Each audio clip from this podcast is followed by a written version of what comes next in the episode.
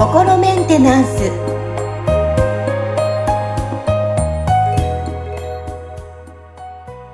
はい皆さんこんにちは心メンテナンス本日もアシスタント三上恵と気候ヒーラーの吉村隆二です。はい吉村さん本日もよろしくお願いしますよろしくお願いします。あのちょっと前に思い込みの話をしたんですけどその時にはちょっと無意識のうんうん話が出てたと思いますが、はい。こう無意識っていうのは私たちきっとねあってこういつの間にか勝手にこういうふうに考え方の癖がついてたりとか、私もきっとあると思うんですけどちょっとこの無意識についてこれはでも無意識を全部意識したらまたそれはそれで大変なのかな？どうなんでしょうか？はい、はい。今日はそれではい伺えたらなと思います。あ、素晴らしい考察ですね。あの、そう、無意識って、まあなんか潜在意識っていうね、呼び方で話される場合もあるんですけど、まあ、あの、要は、潜在意識って自分がこう、認知できてる部分の意識の外側の、その、こう自分の意識ではあるんだけど、その自分がその知覚できてない部分の意識っていうふうに、まあ捉えてもらえたらいいのかなと思うんですよね。うんうんでこれは結構、その、なんていうのかな、膨大で、その一説には、その、なんかこうね、意識できてる、その、潜在意識は、その、なんか3%から5%ぐらいで、え？残りは、そのね、90ね、なんか、あの、5から7%は、その無意識みたいな感じで言われてたりするんですよ。その、ほとんど無意識じゃないですか。そうなんですよ。ほとんど無意識なんですよ。だから、その、まあ、パーセンテージがどのぐらいなのかっていうのはね、なんかその、多分、は、あの、測って証明することができないんで、あの、実際のところどうなのかわかんないんですけど、ただ、その、こう、意識できてる部分はほん、ほんのわずかで、その大半は意識できてないって思った方がいいと思うんですよね。うんえーで、それはどういうことかっていうと、その、まあ僕たちのそのね、なんかこう、肉体の活動とかって、こうあるじゃないですか。例えば、僕のこう、あの、手のひらが今、あの、パーになってるかグーになってるかっていうのは、これは僕が意識して、パーにしたりグーにしたりこうしてるし、その、今グーになってたら、グーになってるって自分で分かってるわけですよね。はい。だから、これってその潜在意識でこう意識できてる部分の話になるんですけど、だから体がどういう状態かっていうのは、この意識によって、そのコントロールされたり知覚されたりしてるっていうことじゃないですか。はい。で、これがなんか例えば、そのパシって叩いたら開いたとかっていうのも全部こう意識できてますよね。うんうんうん。だけど、じゃあ僕の肉体がやってることで、僕が意識できてない部分どんなものがあるかって言ったら、あの、僕は自分の体がどうやって自分の爪を伸ばしてるのか知らないんですね。おー。髪の毛もそうですよね。うんうん。に食べたものをどうやって消化してるのかも知らないし。確かに。はい。っていうことは、これらのことを全部僕の体はやってるんですよ。ね、なんか心臓をその毎秒ずっとこうね、決まったペースで、こう、あの、鼓動させて、血液をこう体中に循環させてとか、うん細胞を分裂させて古いやつと新しいやつを入れ替えてとかっていうことを僕の体は全部やってるんですよね。んだけど、この部分って全く意識できてないんですね。うんで、じゃあこれ全部意識してたらどうだろうってなったら大変ですよね。だから、大変。うん。そうそう。なんかそのね、こう全部意識してたら大変なんじゃないかっていうのはまさにそこなんですよね。なので、その、この、僕が、そのね、吉村隆二というに、あの、人間として活動を行っている中で、そのね、なんかこう、全然意識してない、無意識で勝手に行われていることっていうのがものすごいあるわけですね。うーん。で、これは、もう、例えばその、なんか誰か新しい人に会いましたっていう時に、なんとなく第一印象で、この人なんか好感、うん、持てるなとか、なんか嫌だなとかってああったりするじゃないですか。いますね。あれも、だから実は無意識レベルで、その今まで会ったことある人のなんかこう、ね、データとバッと照らし合わせて、だからこのタイプの人は大丈夫そうだなみたいなことを実は無意識にやってるんですよね。で、だからこの人大丈夫そうとか、なんかちょっとこう警戒するのは、なんか昔そのなんかこういじめられたことがある誰かにちょっと雰囲気に似てるとこがあるから、こいつは気をつけた方がいいぞみたいな、なんかそういう、そういうのを全部無意識でやってるんですよね。やってる。やってる、やってる。そうそう。だそういう、その、いろんなことを、なんか無意識で、その、なんていうのかな、そういうジャッジしたりとか、そのね、なんか、その推測したりとか、ね、あの、そういうことをやってるわけですよね。予測を立てたりとか、で、なんか僕たちがいろいろとその感情で反応する、あの、ことも、大体はその無意識に行われたジャッジの結果としてその感情が出てるんですよね。別にいいってことですよね。無意識でも特になんかこう、例えば、まあ嫌なことが起こらなかったり、それは別にうまく回ってればそれはそれでいいっていう解釈でいい、そうですね。だからう、うまく回ってれば別にそれでいいわけですよね。うん。ただ、これって全部自動的に行われてることだから、その、こっちでコントロールができないんですね。うんうんうん、なので、その、なんかこう、特定の条件付けがその無意識にされているんだけど、そのことにこちらは自覚がないってなると、その、なんかそれでななぜこの人に対して嫌な感じがするのかっていうのがわからないまま、嫌な感じだけしてますってなっちゃうと、そうすると、なんか別にその人、なんかもっとお互いよく知り合ったら、なんかすごくいい人かもしれないし、今後のその自分がこう、やりたいと思う活動にとってすごくなんかこうね、有益な関係性をこう作れるような人かもしれないんだけど、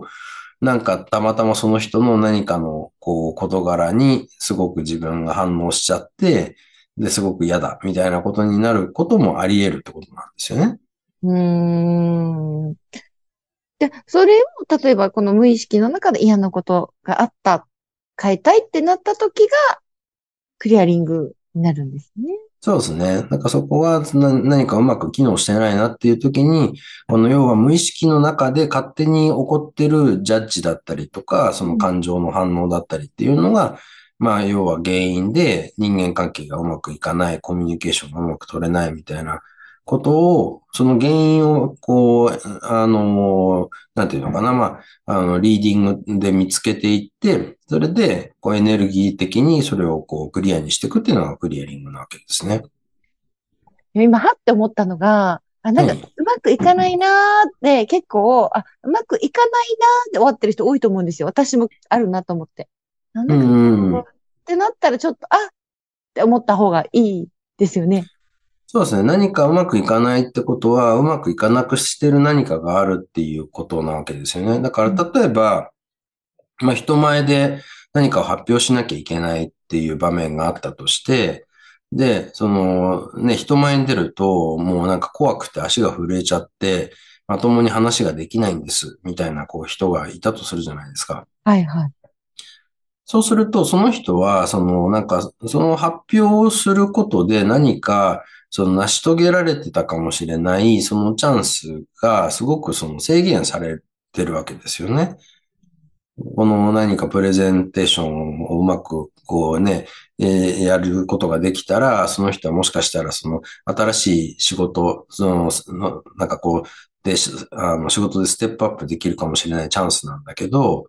でも、人前で発表するのが怖いから、だからちょっとやめときますみたいになると、そのステップアップのチャンスが、まあそれによってこう制限されちゃってるわけですよね。うん。じゃあなんで人前に出た、出た時に、そのね、なんか怖くなって足が震えて声が上ずってしまうのかっていう、そこは何かしらあるわけですよ。その無意識の中で。あの、ね、きっとみんなの前でなんか話したらみんなから、あのね、こう、総攻撃を受けて、その、なんかすごい怖い目に遭うかもしれないみたいなことを無意識に思ってるわけですよね。で、だから怖いんですよ。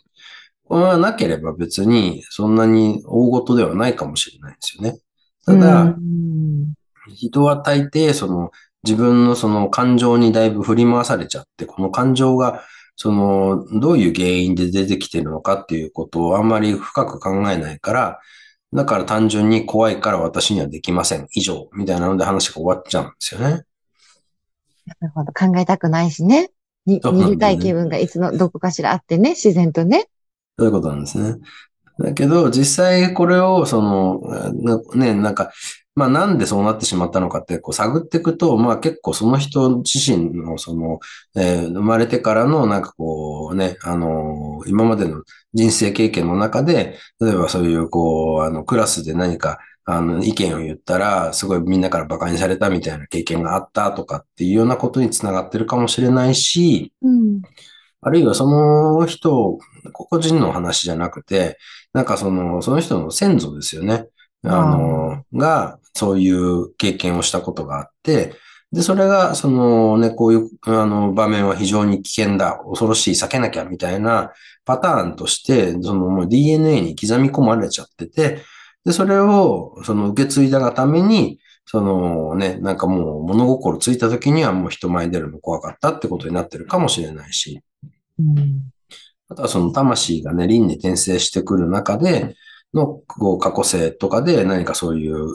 経験をしたとか、あるいはそういう直接的にそういう経験はしてないけど、そういうもんだっていう、その無意識の思い込みが刷り込まれてるとか、まあいろんなケースが考えられるんですけど、そこをちゃんと、その原因を見つけて、その原因をクリアにすることができれば、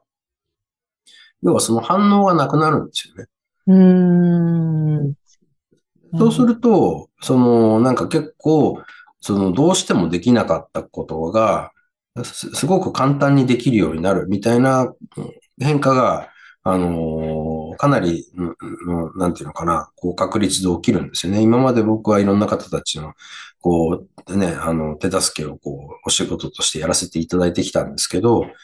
実際にその、ビフォーアフターでこう見ていくと、要はその、ブロックが、がまあ、この無意識の思い込みとかそういうパターンみたいなのを僕らブロックって呼んでるんですけど、うんうん。このブロックがある状態だと、その、このブロックがなくなったらどういう風になるかっていうこと自体が想像がつかないんですよ。うんうんうん